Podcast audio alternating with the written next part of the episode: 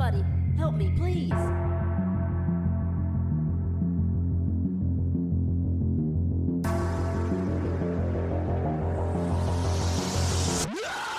Ah, ah. Oh, okay, this is actually not so bad.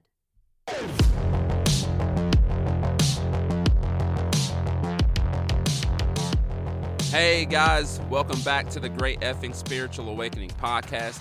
My name is Brandon Anderson, and in this episode, I wanted to share with you guys how I use crystals uh, in my spiritual journey. But before we get to that, if y'all appreciate this content, please subscribe, rate, leave a review on Apple Podcasts or Spotify, and uh, just share it with your family and friends. It just greatly helps to support this podcast. So if you do, thank you in advance. All right, back to rocks. Uh, I've always thought stones were so fascinating, even as a kid. Whether it was just like a smooth stone, you know, eroded by the river, or something jagged that I found while hiking, they just seemed to have this wisdom and this healing effect. And about five years ago, when I started collecting crystals, I chose them strictly based on their appearance. Um, that sounds like some people I know, uh, but there was there was no metaphysical purpose. It was pretty much, oh, that one looks pretty. Let me get one of those. And my first crystal was a three inch rainbow fluorite tower. I just really loved the greens and the purples. It was just very aesthetically pleasing. And I actually just gave that tower to somebody recently, but I always think about it being my first uh, crystal. But not until recently did I understand the metaphysical purposes of crystals. And just so you guys know, a lot of the information you'll hear today I get from uh, the Book of Stones by Robert Simmons and Naisha Ahsian. I, I hope I say that right. I'll have it in the show notes. Uh, forgive me. But if you need an in depth look at the spiritual, physical, and emotional properties of each stone, uh, this is vital to have in your library. So, at this very moment, I have a blue tiger's eye worry stone that I keep on me for balance in my life, and it really keeps me grounded, uh, especially my emotions. And I'm extremely empathetic, so any unpleasant experiences that I see someone going through can completely throw me off course. And sometimes I throw myself off course too, uh, just being a highly emotional person. When I got that tiger's eye stone, before I used it, the first thing that I did was cleanse it and then I set my intentions or the purpose for it. And there are a lot of ways you can cleanse your stones, but I just keep it keep it super simple, honestly. Uh, when I cleanse it, I either use selenite or sage. And uh, selenite is a crystal that's used to clear blockages and densities and an energy field. And I'll use a selenite slab and place whatever crystal I'm cleansing on the slab with that mental or verbal intention that any dense energies and blockages be released from this crystal so that it can be used for its highest good. You know, I'll say that mentally or I'll say it verbally and I'll just let it rest on that selenite overnight. Uh, there are different types of sage as well if you want to use sage to cleanse your stones that have different property properties. But I honestly just use white sage which is for removing energetic impurities I'll hold that stone over the sage for about 30 seconds while it burns while saying an affirmation. Something like, you know, with, with this burning sage, I release all dense energies and blockages from this crystal so that it can be used for its highest good. And once I've cleansed my crystal, I set the intention of its purpose. So, for instance, my blue tiger's eye, I'll focus on that stone while holding it. And some people actually close their eyes and do it while meditating, but I'll hold it and visualize the emotion of the intention.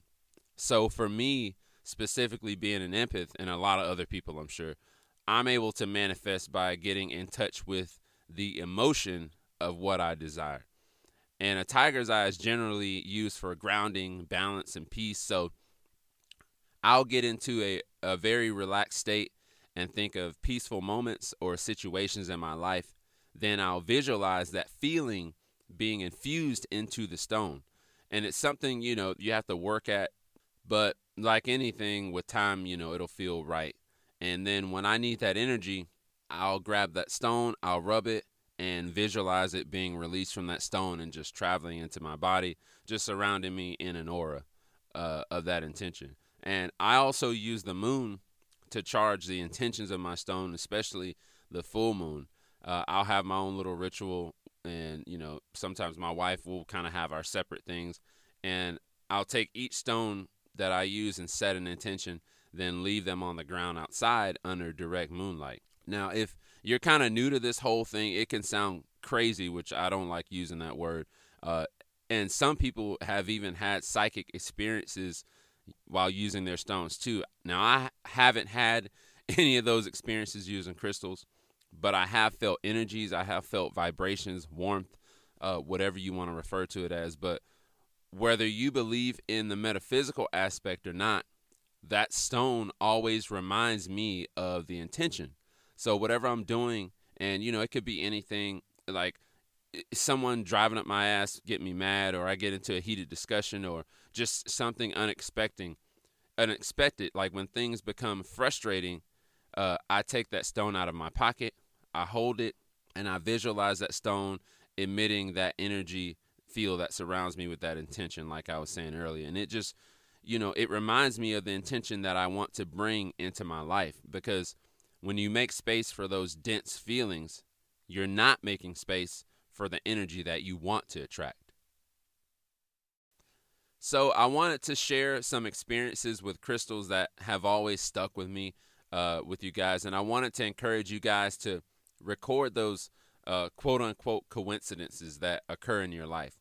And I'm telling you guys, it's for me at least, you know, the universe will give you signs of confirmation or warnings, but a lot of the time, our egos and our limiting beliefs will block that uh, confirmation, and we just chalk it up as a random circumstance that has nothing to do with spiritual guidance in this world. But I just challenge you guys to put your phone down a little bit more, be more aware of your surroundings, and acknowledge those synchronicities what you were thinking at that time and just write them down or type them in your phone when it happened. And over time, you'll be able to look back and see how these signs were there to assist you at certain moments in your life. So a few weeks ago, my wife, uh, she got an amethyst stone and put it under her pillow. As you know, amethyst assists with like peace and relaxation, spiritual awareness. So my wife actually slept with this stone in her pillowcase for about four nights. Funny thing about it, she actually felt the opposite of what most people use this stone for. And she couldn't sleep. She was having bad dreams. She just felt very unsettled. So a few nights later, we were talking, just talking it over, and we realized the only difference in her nightly routine was that she had that amethyst stone in her pillowcase. So we moved the stone from the pillowcase, and literally, she said she had the best night of sleep that she had had that week. So, you know, sometimes I don't understand how those properties affect us in the physical world, but it does, and they can affect us all differently. Um, this next experience that I had was pretty upfront and in your face. Now, surprisingly, I do not have uh, my own piece of moldavite. Well, I didn't for a long time, and you know that TikTok trend has grown this stone in popularity. I remember helping out at a the rock shop near my home, and and these teenage girls coming in every hour asking if we had moldavite and it, it was just funny you know and it actually originates in the czech republic and you know obviously due to covid and kids believing everything on tiktok uh, it's tough to find now. And Nicholas Roerich i hope i said that name right uh, he is a spiritual historian and artist who compared moldavite to the stone of shambhala um, or the Chintamani stone, which was the same stone contained in the Holy Grail, uh, which is apparently the cup that Jesus drank from during the Last Supper. Now, this stone is really used for transformation, spiritual evolution, protection, uh, and actually increased incidence of synchronicities. So, Cassie gave me this beautiful piece of moldavite, and she just didn't feel that she could benefit from it at the time in her life. So, I ended up cleansing it with sage and infused it with my own intentions. And the next morning, I laid down in my bed to meditate. And I taped this piece of moldavite onto my forehead to meditate with it. And the second that I got relaxed, the phone rang. And it was Cassie asking me to go pick up our son from school a little early uh, before we went on our trip. I didn't fight it because I was a little uncertain meditating with the stone. Honestly, um, I had the intention of using it for like spiritual insight, but that was a sign for me, and you know I took it seriously. You know, God, source, the universe, whatever you want to refer to it as, will only give you things that you're ready for, and I just trusted that sign when the phone rang. All right. I've even had stones break, disappear, or like reappear out of nowhere. And, you know, when I look back, I think maybe that stone and its purpose wasn't meant for me at that time. But sometimes when a stone is meant for you, it will make its way back. Now, I'm no longer a uh, manatee tour guide due to ethical reasons. Uh, we'll save that one for another day. But during a manatee tour, there was a beautiful family of three with a little girl. I remember she was about nine or 10 and they each had some sort of necklace or earring with a crystal attached to it. So I was like, man, these hippies are just right up my alley, you know. So I asked this little girl if she had a favorite stone, and she gave me a bunch of different choices, but I just felt compelled to give the stone that I was carrying on me at the time, which was a really nice green aventurine palm stone. So I gave it to her and told her that this stone brought me a lot of love and a lot of luck. So keep it with you until you think someone else needs love and luck in their life. Then, you know, give it to that person. So a couple days later, I go to visit Gail's Rock Shop. And of course, they had a new batch of green aventurine stones. And if you know Gail, she's always quick to show you the new stuff they got in, this, in stock. And Gail is the owner, by the way. And she, she says, after I walk in, she says, You like these? Go ahead and pick one out. And I couldn't ignore that. Like, I couldn't ignore that the universe put something right back into my life that I recently let go of. And the funny thing is that I resonate with this stone, the new one, a lot more than the original one that I I purchased because it just came right back to me. I also had someone give me a beautiful piece of blue kyanite just randomly. And one of the most beautiful and smooth kyanite pieces I've ever had. And and that stone can assist in communication with people who are like unreasonable and tough to deal with, which was funny because I was struggling with communicating with this extremely frustrating person at my place or former place of employment. So I immediately cleansed it and infused it with the intention of clear communication and started carrying it around.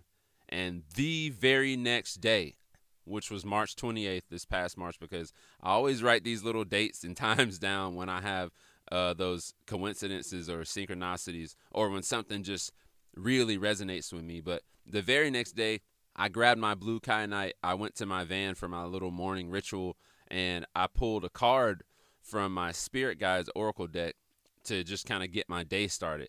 And I pulled the polar bear. And this card says, Stand up for yourself and speak your truth respectfully and compassionately without attachment to outcome. and I was like, uh, what? Like, I just had chills, you know. I'm chilling in the van at 4 a.m. by myself. Like, what the hell, man? I'm scared. Is you know, uh, getting goosebumps. But the timing between receiving that stone and getting that card was impeccable. And guys, before I wrap this up, I just want to uh, say, like, I'm not perfect. Obviously, I'm not the model, but I will tell you guys that going through this experience and the spiritual awakening I'll tell you guys that there's a source. There's something driving this thing that we have going on here. And the more you work towards aligning yourself with this source, the more empowered you'll feel and be able to make space for the highest good to enter into your life. Man, I struggle like every day with just negative thoughts or, you know, my own limiting beliefs. But every day I just keep clawing and keep pushing. And using stones and using crystals is one of my ways to get through this life in a way that I want to be proud of. I always hear of these stories of people who have near death experiences, and they're often shown their entire life from the perspective of those around them. And you, they usually speak of the shame that they've caused. Like, I think of situations in the past from another person's perspective, and I'm like, man, that's that that was pretty hurtful or embarrassing, you know, for me. So when I think of that, it makes me want to be especially mindful of the way I intentionally and unintentionally affect people. And if that means I got to carry around some stones that I've infused with my emotional visualizations, so be it. All right. But as usual, I appreciate you guys listening. Like I always say, there's nothing more valuable than your time. So I appreciate you guys giving that to me. If you love this content, subscribe, rate, and review, and also follow us on Instagram or Facebook, which is listed in the show notes. Again, I appreciate you guys listening. Light and love, and I will speak to you guys next week.